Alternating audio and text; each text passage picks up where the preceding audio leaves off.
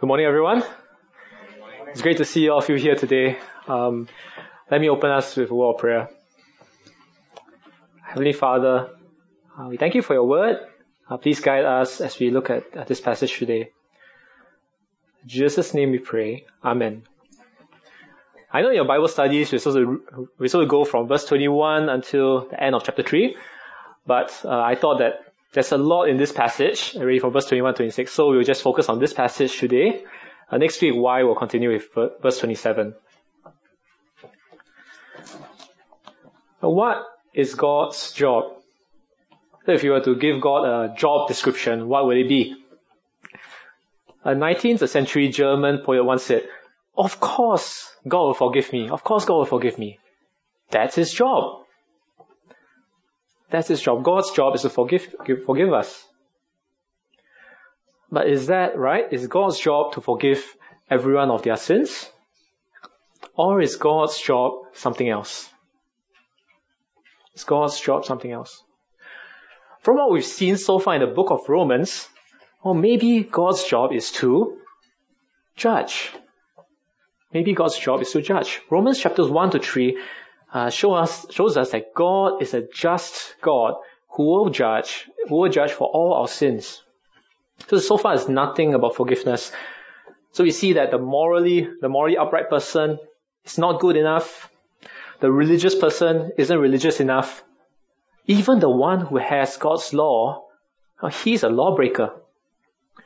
So no one, no one stands a chance before God. So it's God's job to forgive or to judge. That's what we'll be focusing on today. After all the bad news in Romans chapter 1 to 3, that we are under God's wrath, that we are under God's judgment because of our sin, sinful, God-hating self. Verse 21 starts with a very important phrase. It starts with the phrase, but now. But now. So this but now means that there's a major turning point in the whole book of Romans. So after we see that we are all sinners, verse 21 says, but now, apart from the law, the righteousness of God has been made known, to which the law and the prophets testify. We've seen we can't get right through the law. No way.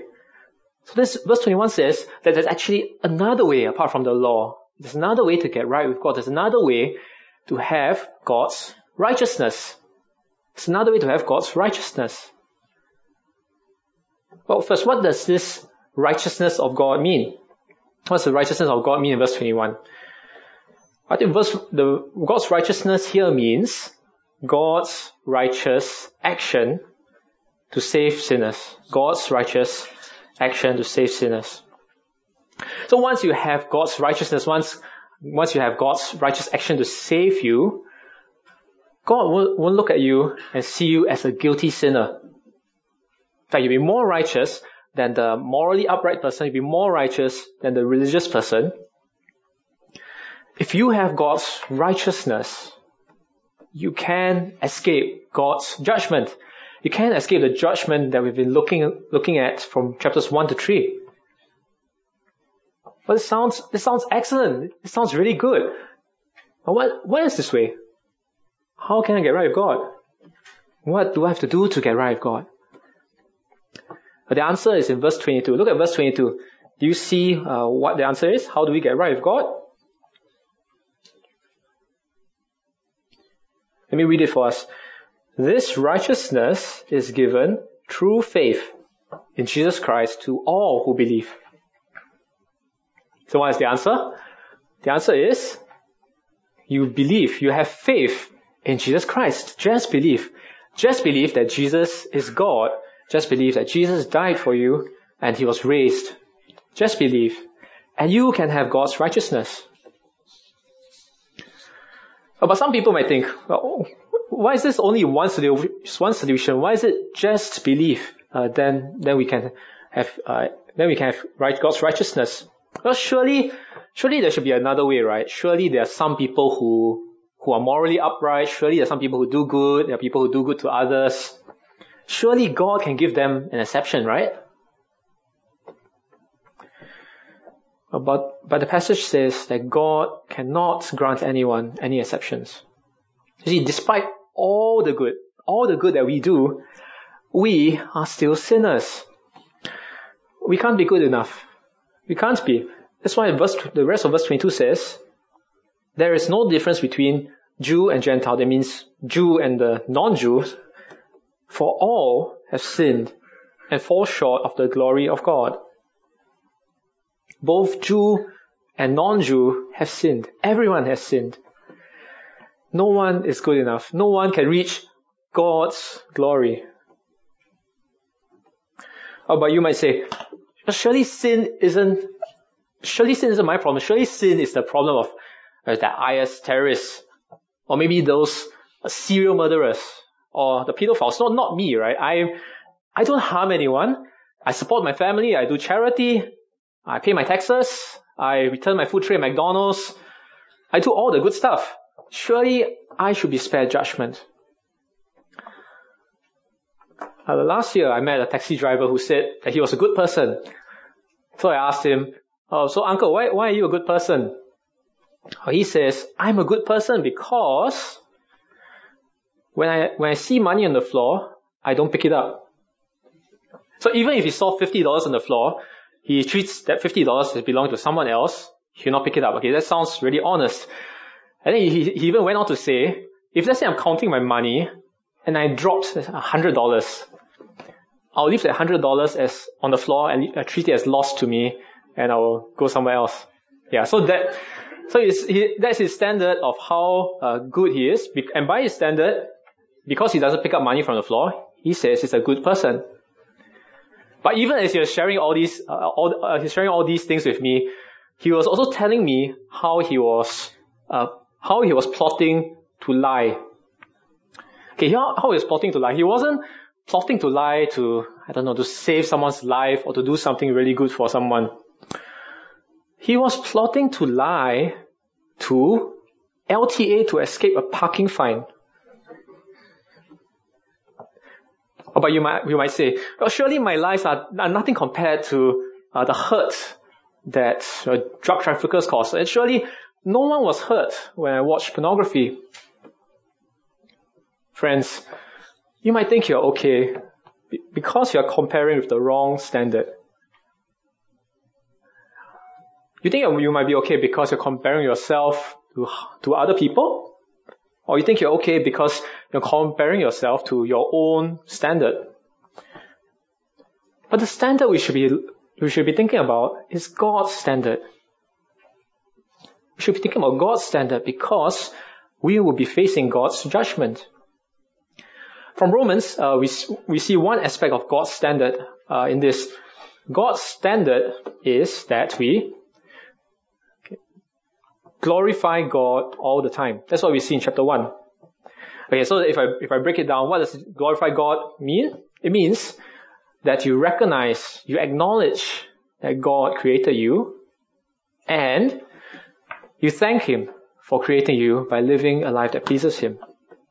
So re- recognize that God created you and thank Him in the way that you live. Okay, friends, if you, I want to, I want to show you something. If you, if you see that this is one aspect of God's standard, then you know, being the most upright person is not good enough. You see, even if I sacrifice my life to help the poor, even if I help, I stay back in school every day to help my friends do their homework, I help help their friends with their homework, or even if I I work hard and provide my family with enough, it's not good enough.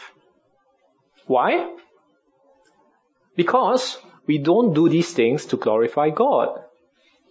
We don't do these things to glorify God. You see, we want God to have nothing to do in our lives, even in our best of our best, even when we are at our best, even though we're, even when we are doing the, the best actions that we can possibly do, we don't want God to have any part in those things. We don't give God glory. So friends, our good is not good enough for God. We are sinners. We are all sinners. Hawaii, Hawaii previously said that God's standard uh, is as difficult as trying to swim uh, around the world uh, non-stop without any help. So maybe some of you, or some of, some of, some of you, eh, including me, maybe I'll stop at, let's say, 50 meters because it's, like one lap is really very tiring. Maybe some people will stop at 5 kilometers, or maybe 500 kilometers. But even 500 kilometers is not far enough to go around the world. Verse 23 tells us that no one, no one is good enough. No one can reach God's standard. And what's so bad about not reaching God's standard? Here's the bad news. God will judge. God will judge you in His anger. And God's judgment is more than just I don't know, slap on the wrist or asking you to stand in a corner. I like well, I'm trying to learn how to discipline my son, so these are the things that come to my mind. But God's judgment is far worse than these things. God's judgment is eternity in hell. Friends, from this first section, we see that we are not good enough. Don't think you're good enough. You're not. But there's also a comfort in this passage. The good news is that you can be right with God. You can be right with God now. And that way is to believe in Jesus. Or just believe in Jesus. But how can guilty, how can we, guilty sinners, get right with God? Now how does that happen? I think the answer for us is from verse 24 and verse 25. Next, I want to show you how God, how Jesus gives you this righteousness. So in verse 24 and verse uh, 25, uh, there are, three words which I think explains how we can be right with God. And these three words were commonly used in Paul's day. Look. Let's look at verse 24. Okay, here's the first word. Verse 24 says, and all are justified freely by his grace we are justified. Justify, justify is a legal word used in the courts. So where God the judge, he looks at you and he says and he declares that you are right with him, that you are okay with him. So this means that we are no longer uh, guilty of sin. Okay, so to help, help me illustrate that, I have a prop. Okay, so the prop goes like this. Okay, so I, I, I did this at home, but this ball was here, so uh, this scene is supposed to be bigger, actually. Okay, so when God, before we believed in Jesus, we all had this, all had this label on us. This label says sin. We all have this label on us. So when God the judge looks at us, he sees this label. He sees that we are all guilty of sin. And because we are guilty of sin, uh, we are under, we are, we are, we, we, God will judge us for sin. What happens when we believe in Jesus? What happens is that uh, this sin is taken away. Okay, actually I was supposed to put another one here, but uh, I thought I'd put it on this side instead. Yeah, instead we get God's righteousness. So when God looks at us, he sees that we have God's righteousness. So when God sees us, He sees us as no more guilty of sin. We are justified. We are justified. Okay, another way to think about this uh, is the other way to think about uh, justified is in this in this uh, next illustration. So the words uh, justify and the words righteous actually in the uh, actually have the same Greek root word. Okay, so when I was uh, studying this passage with some NTU students, uh, why got us to why divide us into two groups? So one group had to change all the righteousness type of words to justified type of words. Okay, so for example, uh, verse 21 would say, Now apart from the law, the justice of God has been made known, to which the law and prophets testify. Okay, so that's the first group. And the second group had to tra- translate, change all the justified type of words to righteousness type of words. So their translation of verse 24 is this. So, and all are, okay, not, not using the word justified, all are made right freely by His grace. All are made right freely by His grace. Okay. This translation sounds correct. It sounds quite good. All are made right. Uh, it fits, it fits the, the sentence. But it's not the right phrase to use. It's the wrong phrase to use. You see, if the phrase here should be, if we are made right, then after believing in Jesus, I am made right. So that means I will never sin ever again. But that is not what happened. See, even as Christians, we still sin. So if that, the phrase should be made right, and I, as a Christian, still sin, it means that Jesus didn't save me. It means that Jesus didn't, didn't die on the cross for me. So a better translation for this isn't made right, but is declared right, where God the judge pronounces or says that you are right with Him. So even though we struggle with sin as Christians, God declares us right. Friends, do you see what a great privilege this is? So even when we struggle, even when we struggle with sin, if we put our faith and our trust in Jesus, God pronounces, God declares that we are right with Him. And that's not, not the only exciting part. The rest of verse 24 says, God justifies us freely by His grace. Freely by His grace. This means that God saves you generously as a gift, as a free gift. God knows we can't do it. God knows we can't save ourselves. So God has to do it for us. Friends, we don't have to do anything to be right with God. Not by keeping the law, not by being religious. We can be right with God just by believing in Jesus. That's justification. Okay, I, I know that some of you are thinking in your heads, hey, how can you say that? If you're saying that, does it mean that, okay, I just believe in Jesus and it doesn't matter how I live? So just believe in Jesus and I can continue sinning, I can continue doing the things I used to do. Well, the second word will help us with this. So the second word is redemption. Redemption. That's in verse 24 when it says we are, when Paul says we are justified through the redemption that came by Christ to Jesus. We don't use the word redemption very much today. Redemption is a slavery type of word. In Paul's days, uh, if you owed someone money, lots of money, and you really couldn't pay back, what will you do? You have to sell yourself as a slave to that person. You have to sell yourself as that person's slave. If you want to be free, uh, someone else, maybe a relative or a close friend, uh, we need to pay for you, to ransom you, to buy you out from slavery, to redeem you from slavery. So that's redemption. But how am I a slave?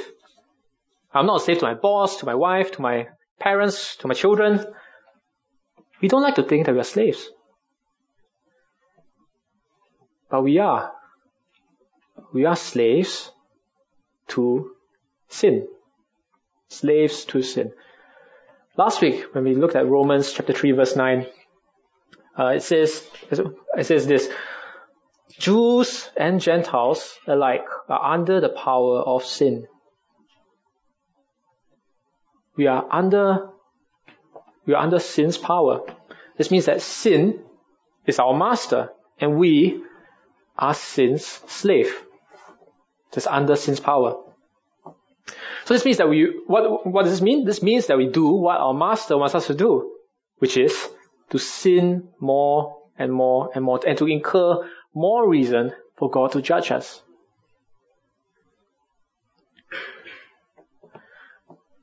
But God redeemed us, but God paid for us. God redeemed us from sin so that we belong to Him. So we belong to Him means that we, the way that we live has to well, live with God as our new master. We look at, we look about, we look at this a little bit more in Romans chapter 6. But today I want to focus on the price that God paid. The price that God paid. So God didn't just, uh, uh, just take an eraser and erase all the sins or hit a delete button to delete all, all the record of our sins. No, that's not what God did. God paid a costly price for us. God paid. What was that price? The price was to send His Son, Jesus Christ, to die on the cross for us. Jesus paid for our redemption when He died on the cross so that we can be bought, so that we can be redeemed for God. That's redemption. Now the third word. The third word is atonement.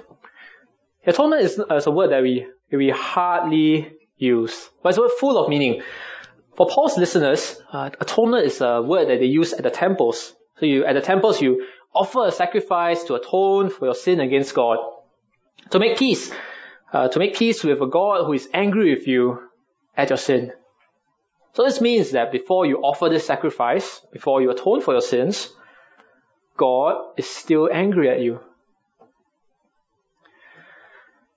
Think about this this way. Okay, so all of you know Leonard. Okay, Leonard is at the PA. He is a very techy guy. He, he has the latest gadgets. Everything about gadgets, I'll, I'll usually ask him. So let's say I borrowed Leonard's handphone uh, his latest handphone, very fancy, lots of cool apps. So I play with it, and then uh, as I was playing with it, I realized that oh the the back is quite smooth, and it slips off my fingers, and it falls on the floor, and it breaks. And Leonard sees it, and Leonard be, Leonard is so angry with me. And I say, Leonard, Leonard, I'm so sorry for what I've done. Uh, I'm so sorry. And Leonard will say, Sorry, no cure. yeah, sorry, that was scripted. Okay, sorry, no chaos. Yeah. So what must I do to get right? What must I do to appease Leonard? What must I do to to restore this relationship with Leonard? Well, I have to buy him a new handphone. Yeah, I didn't do that, so I don't have to buy him a new handphone. So for the past few weeks, we see that God is angry with us. God is angry because we have all rebelled against God. And nothing we can do is good enough to escape this judgment. Nothing we can do is good enough to atone, to pay for uh, this, to pay pay for this debt, to pay for this sin. Nothing we can do is good enough to atone for our sins. So because we can't do it, God did it for us. Verse 25 says, God presented Christ as a sacrifice of atonement through the shedding of his blood to be received by faith. Jesus is the sacrifice of atonement. Jesus made peace between God and us through the shedding of his blood, through his violent death. And we saw this prophesied in Isaiah 53. Jesus atones for our sins uh, by paying the price for it. You see, the price of sin is death. The price of your sin, the price of my sin, is our death.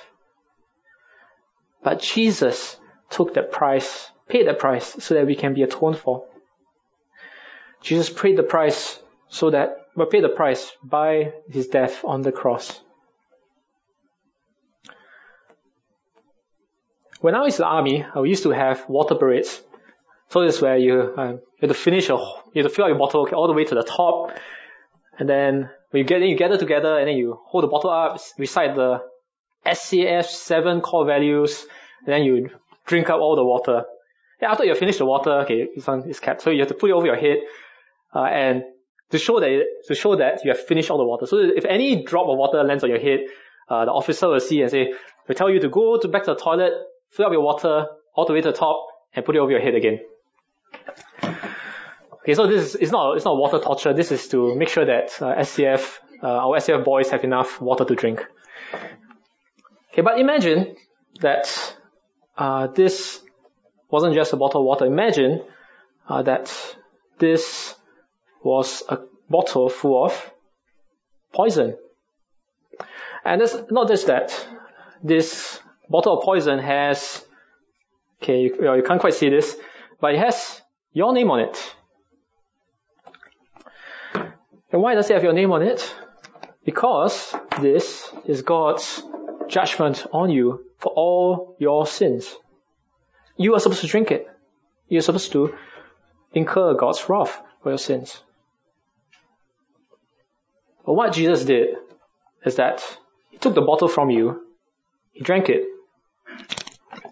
I'm not going to finish it, but what Jesus did is he finished it, he finished this whole bottle of poison all the way to the very last drop.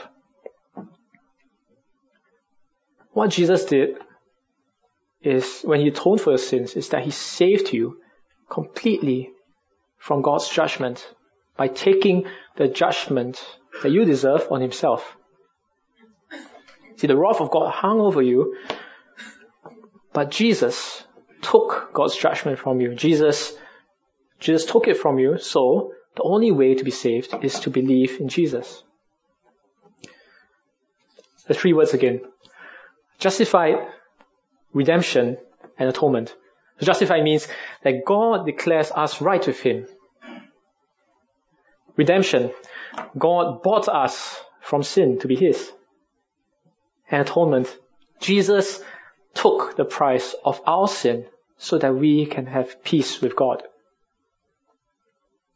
And all these are available if you believe in Jesus. If you believe in Jesus, this means justified. God declared you righteous. Redemption. God bought you from sin to be His. Atonement. Jesus took your, took your, the price of your sin so that you can have peace with God. So that's great news, friends. There is a way to be saved uh, through believing in Jesus. Because Jesus' sacrifice paid for it all for us. But we can be freely saved from our sins. But this brings another problem. Not directly for us. No, this problem is for God. So, so, so far in Romans, we see that God is a just God, and God will judge sins based on what we have done. Right? So Romans chapter 2, uh, verse 6 says, God will repay each person according to what they have done. And verse 9, uh, there will be trouble and distress for every human being who does evil. And verse, uh, verse 10, but glory and peace for everyone who does good.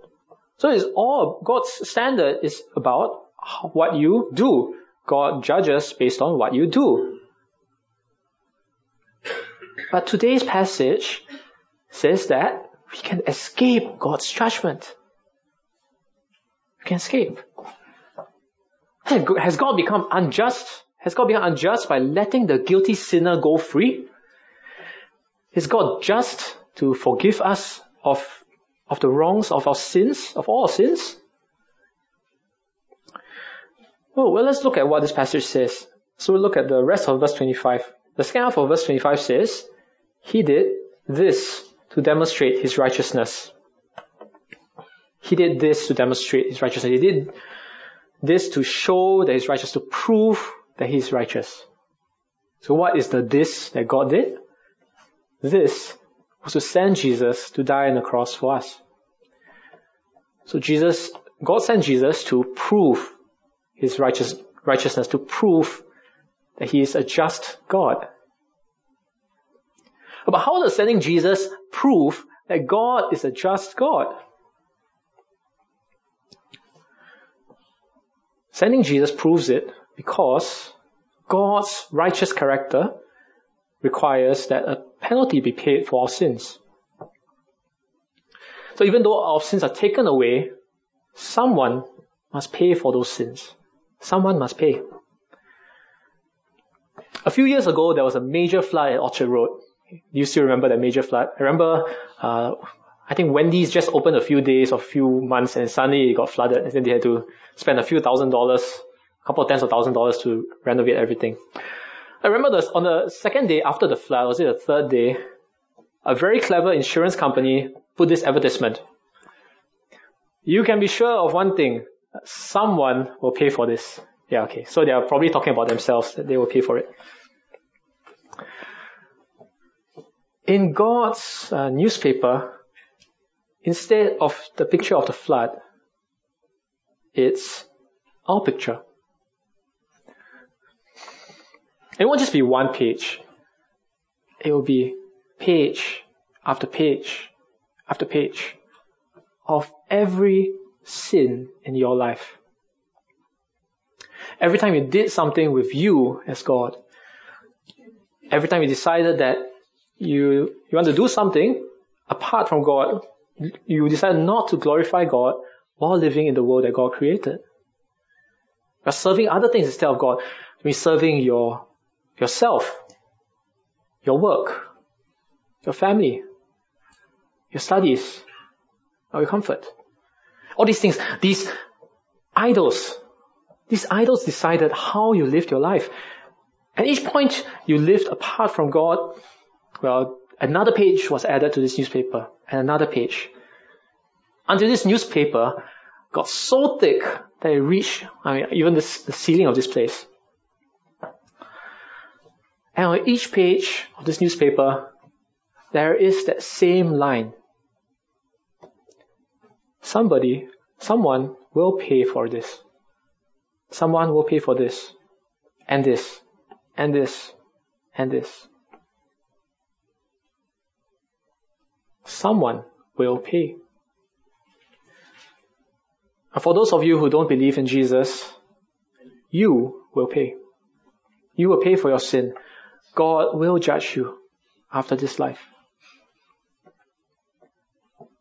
And for those of you who believe in Jesus, Jesus paid for your sin.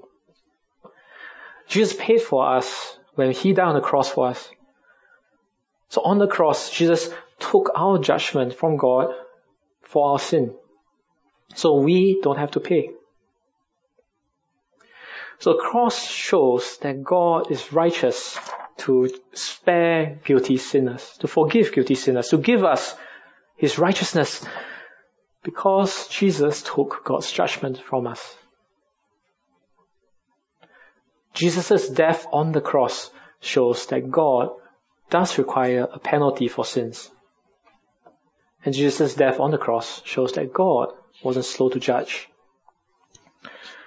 Verse 25 also says, He did this to demonstrate His righteousness because in His forbearance, or in His patience, He had left the sins committed beforehand unpunished. God here wasn't being slow. God was being patient. And God could be patient because He looked towards Jesus' death on the cross for our sins. When Jesus took our punishment for all our sins, when God's price for sin has been paid. So therefore, this passage shows us that God is a just God, God is a righteous God, and we can trust that He will save all, everyone who believes in Jesus, who has faith in Jesus. So that's how Paul concludes in verse 26. He did this to demonstrate his righteousness at the present time, so as to be just and the one who justifies those who have faith in Jesus. So when we look at the cross, when we see, when we remember how God saved us through Jesus, we must conclude that God is a just judge. And we must conclude that God is a just judge who can justify, who can make, who can declare right all who believe in Jesus. So God is a just judge and we can be justified. And these two things can, are true because Jesus took the judgment that we deserved so that we can have God's righteousness that we don't deserve. Let me say that again. Jesus took God's judgment that we deserved so that we can have God's righteousness that we don't deserve. For Christians, this means that we must be thankful and we must be humble towards God. But for a lot of us, we think that, well, Jesus was the thing we learned at Sunday school, or Jesus was the thing we learned at membership class. Maybe that was a year ago, two years ago, five years ago, 20 years ago, 50 years ago for you. And that long time, maybe you forget. You forget how good Jesus is. You forget what a bad sinner you were when Jesus saved you. Well, not in your heads, no. I mean in your hearts.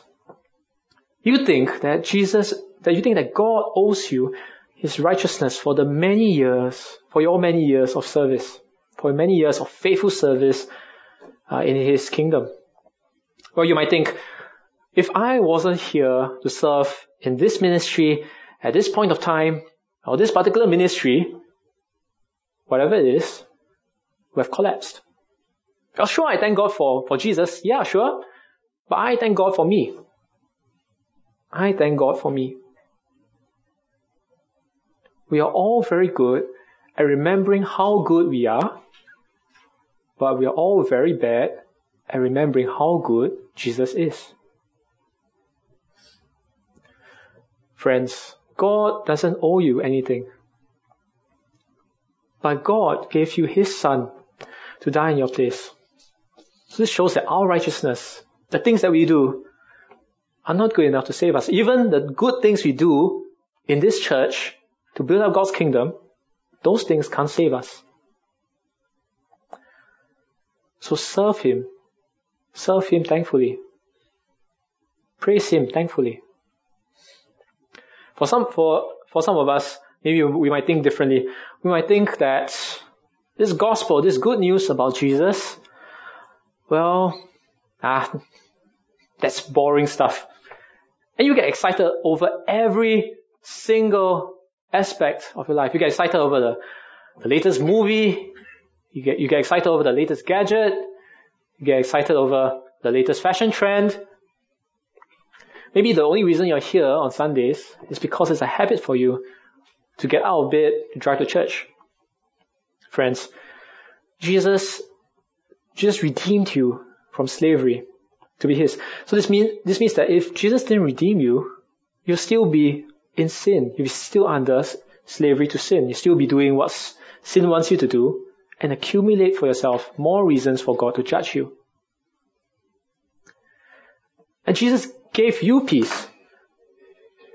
That means that before Jesus gave you peace through his sacrifice, you had no peace with God. No peace. The wrath of God was over you.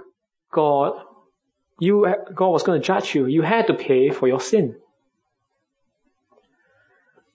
So, so friends, repent of your thankless heart and ask God to remind you again about how great the cross is. How, how do we know uh, if, whether we are more excited about Jesus or are we more excited about other things? It's quite an important thing to find out, right? Because we want to know whether our hearts are right before God, whether we are really excited about, about the gospel, whether we're really excited about Jesus. Well, the way to, well, one way to find out, it is not the only way, but one way that I thought would be helpful is to ask yourself the question, what this for this morning, what was it that got you out of bed? What was the first thing you do? What was the first thing you did this morning after you got out, got out of bed? For some of us, it will be okay. I'm not talking about like brushing your teeth or taking a shower. I'm talking about, for example, did you check last night's soccer score? Or did you check to see whether your, your boyfriend or your girlfriend sent you a message? Or do you check your you you start up your work laptop to sh- see how work is going. I don't know why you should be doing that on Sundays, but yeah, some people do that. What was it that got you up this morning? Was it all those things? Or was it coming to church to praise God? Or was it, or was it to thank God for all the good things that He has given you, especially through Jesus? Now let me address uh, those of us who don't see yourselves as Christians. I hope that you see this passage is both a warning and a comfort. A warning and a comfort. Well, the warning is this. God will judge you for your sin. God will judge you for your sin if you don't believe. And what's the comfort? The comfort is Jesus has taken God's punishment, God's judgment on you, from you on himself. So if you believe in Jesus, this is what happens to you. At the end, God will judge, God will deal with you based on your response to Jesus. So since Jesus is so important, I wanted to encourage you to find out more about Jesus. You could find out more by uh, continue come, continue joining us uh, on Sundays or maybe in our small groups to find to learn about Romans. To see for yourself what Jesus has done. What is it? How is it that Jesus saves you? Or maybe you could chat with me or the person who brought you here, find out more about Jesus. We started today with a quote. Of course God will forgive me. Of course He will. Oh, that's His job. What does this passage say about this quote? What is, what is God's job? God's job is to judge. God will ju- God's job is to judge. God will judge for your sin. God will judge you for your sin. Even God's forgiveness requires judgment. The question is who will bear uh, God's who will bear God's judgment on you? Jesus or you? Let me pray for us. Heavenly Father, uh, we thank you so much for Jesus. We thank you for the great uh, the great blessings that are given us through Jesus, that we uh, can be we can be saved from from judgment, we can saved from your wrath through what your, your Son has done. Father, uh, please, please cause us to to to see this uh, truth more and more, so we we will remember it, so we will be thankful, and we will be humble uh, towards you uh, for all our lives. Please guide us and shape us by your word. In Jesus' name we pray. Amen.